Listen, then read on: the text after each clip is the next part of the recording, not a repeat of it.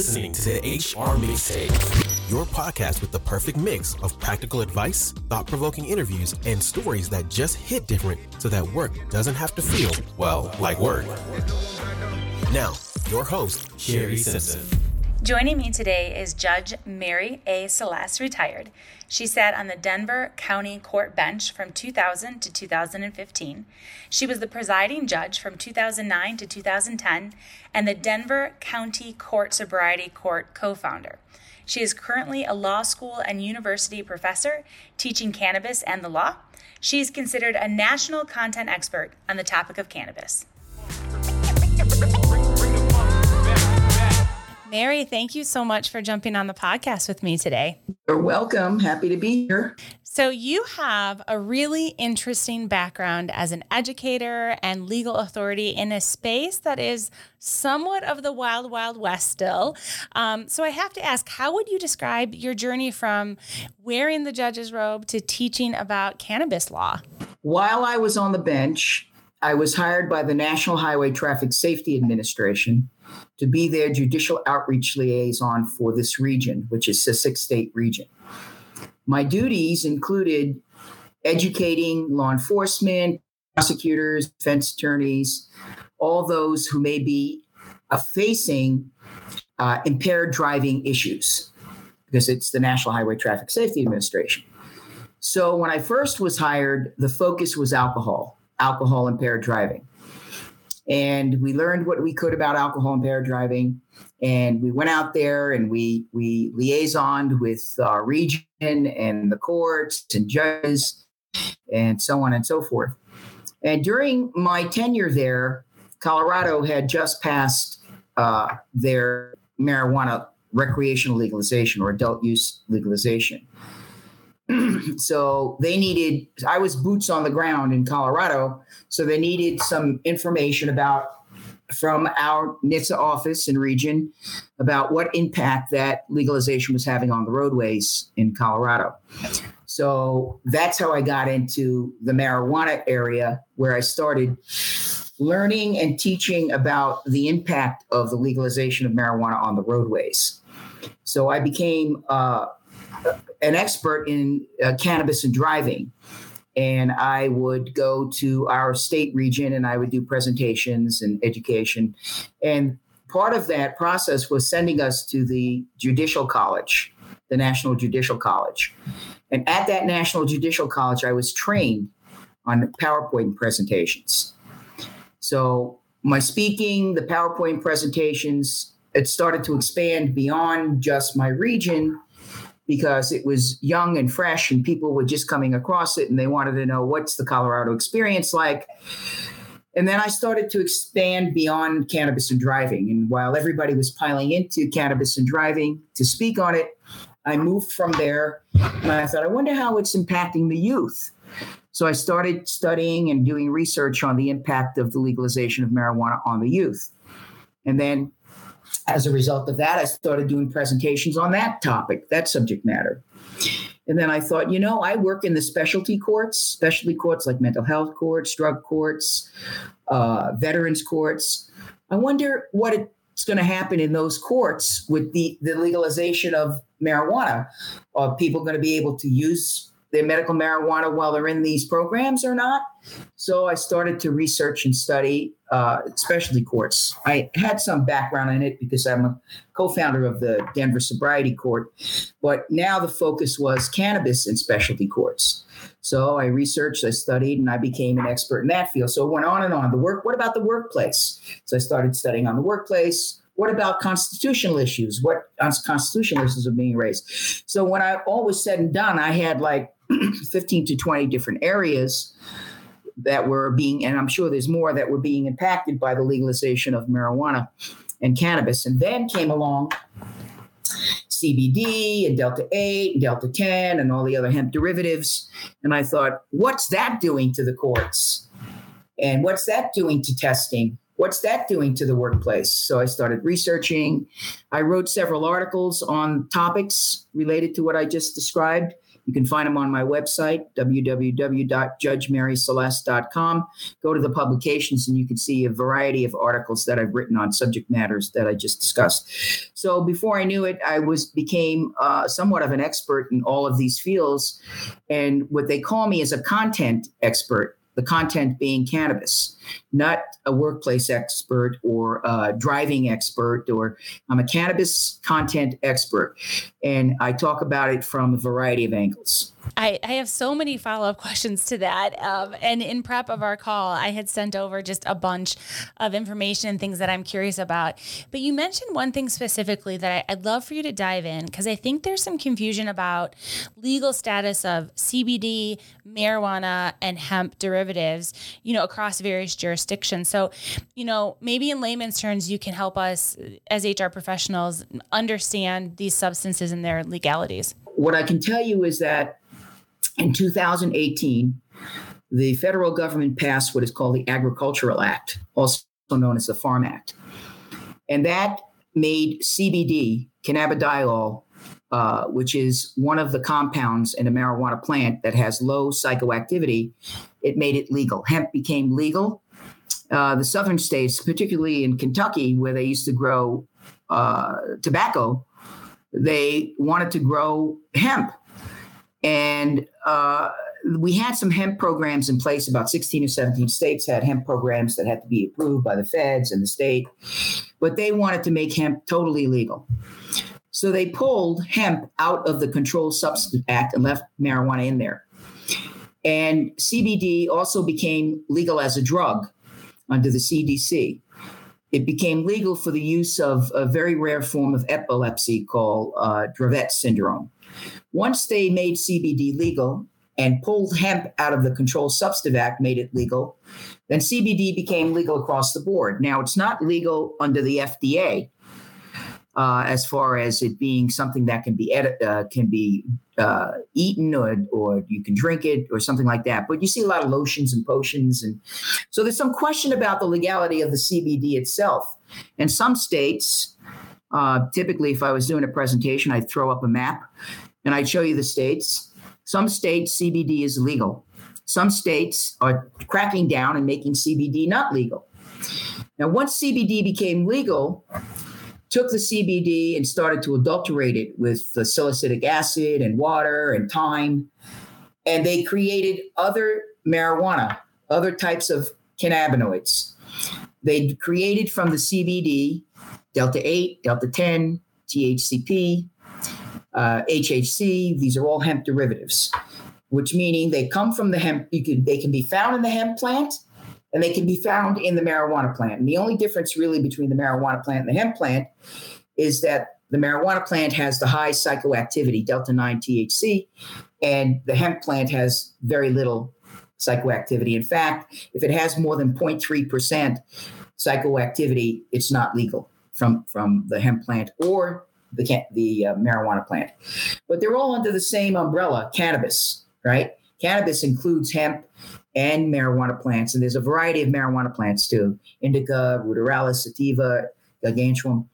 Uh, and typically, the marijuana plant has the high uh, psychoactivity or the high, quote unquote, and the hemp plant derivatives may be higher than even the delta 9. And that's where it gets tricky because THCO in particular is not found in trace amounts in the hemp plant. So it's probably illegal under the Analog Act. But the feds haven't caught up with it yet, and they haven't started to regulate in this area. Uh, THCP found in traces in the hemp plant, therefore probably legal. But guess what? States are starting to crack down on Delta 8. States are starting to crack down on CBD. So we have a flip flop here.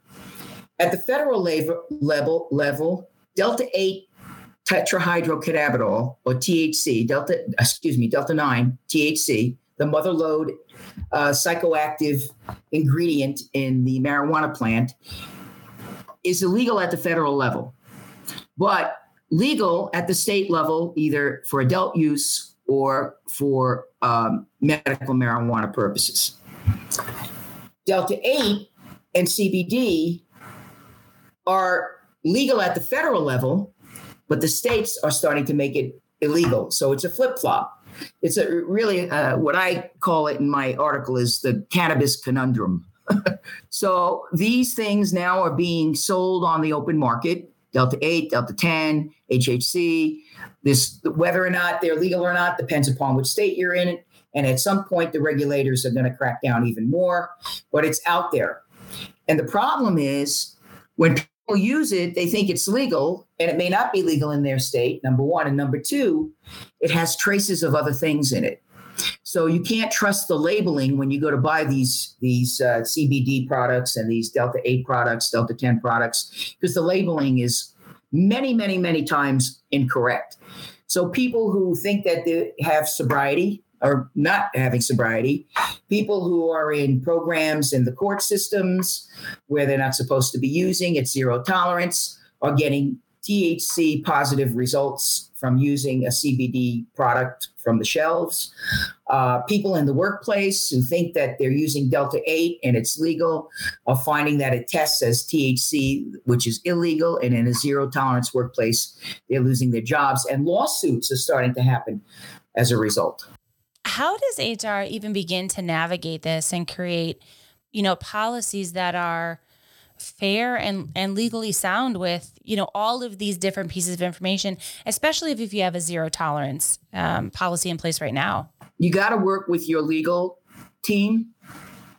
You should have either in-house counsel as an advisor or outhouse contract counsel as an advisor. And you should collaborate with them make sure that they're aware that there's some laws out there that may impact how to test when to test where to test or uh, in the workplace, and some states that have case law that don't allow for the use in the workplace. I'll give you a good example of that. Colorado being deemed as one of the most liberal states on the issue of cannabis does not permit it in the workplace. We had a, a state Supreme Court case called Dish versus Coats, where the plaintiff was a quadriplegic who worked for Dish Network in a sedentary job. And he uh, his doctor said that he was getting some pain relief by using his medical marijuana and he was fired for getting a positive test. And they brought it all the way up to the state supreme court. And the state supreme court said hey as long as it remains illegal at the federal level it's illegal and you're using an illegal drug you're in a zero tolerance uh, workplace and he lost his case so, on one hand, you would think that Colorado, being one of the first states that came forward, would also be liberal in that respect in the workplace, and they're not.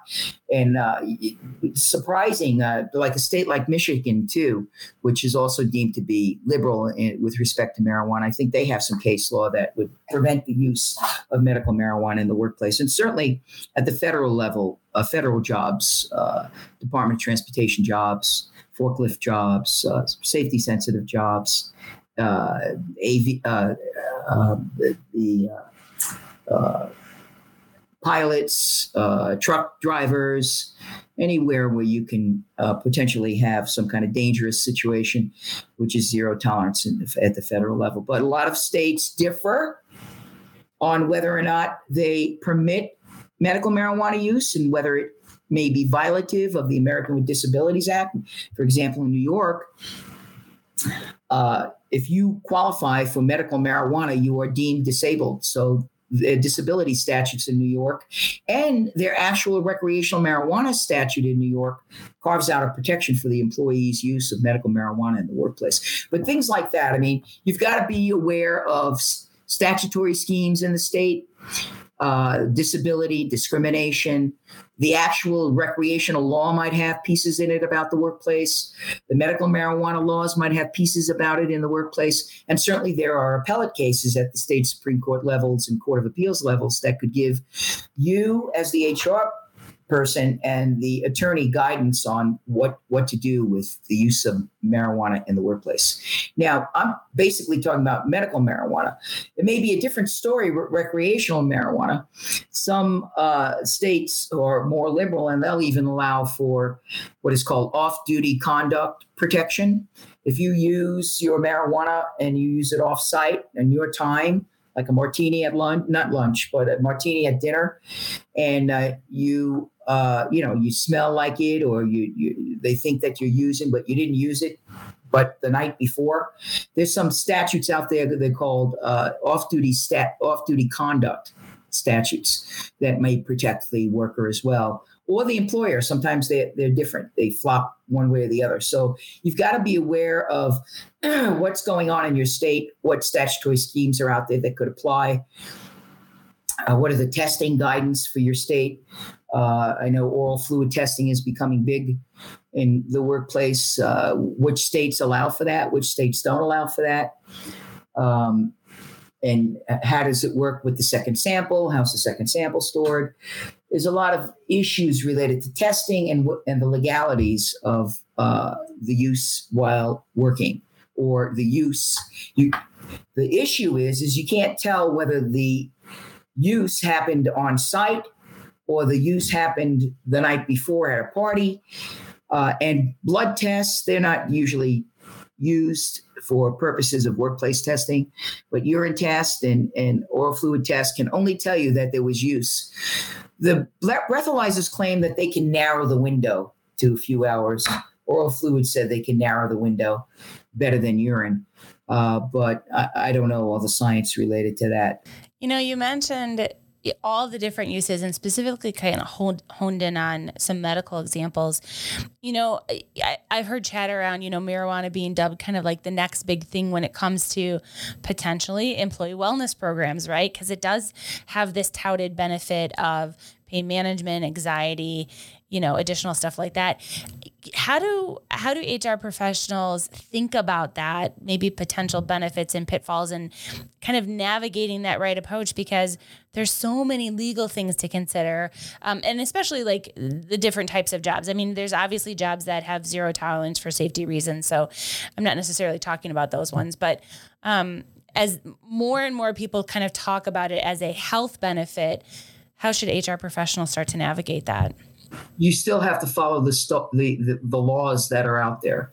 The laws will guide you about how the HR person should should do it. If, if you have a law that says that uh, an employee who uses medical marijuana is deemed disabled and protected by our recreational marijuana law or a disability law or discrimination law, then you don't really have a choice as an HR person but to follow the law.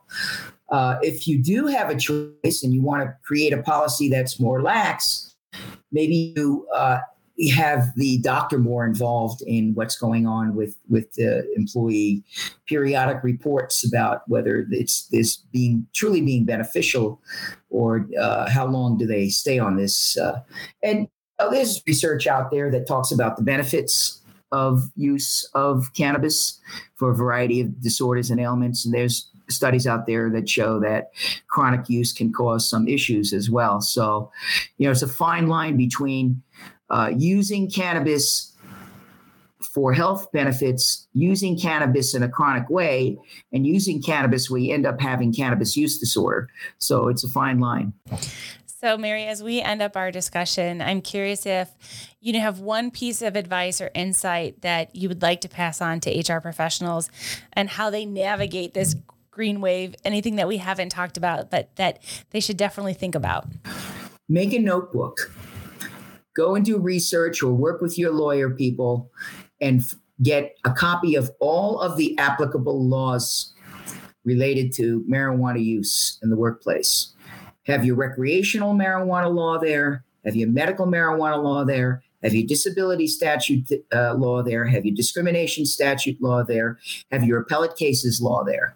And make sure that you, uh, if there's any testing uh, parameters that your state has developed or your city, sometimes the cities do it, uh, that you are aware of the testing parameters as well.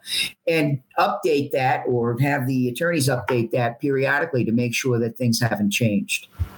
And oh, one more thing I'd like to say: um, December first through uh, third is the is a cannabis symposium. You can uh, get more information about that com- symposium. You can go to the National Interdisciplinary Cannabis Symposium. We do have a couple of panels that will be relative to uh, HR people. Mary, what great advice. And thank you so much for taking a few minutes of your day to chat with me. Okay. Thanks, Shari. Have fun. Bye bye.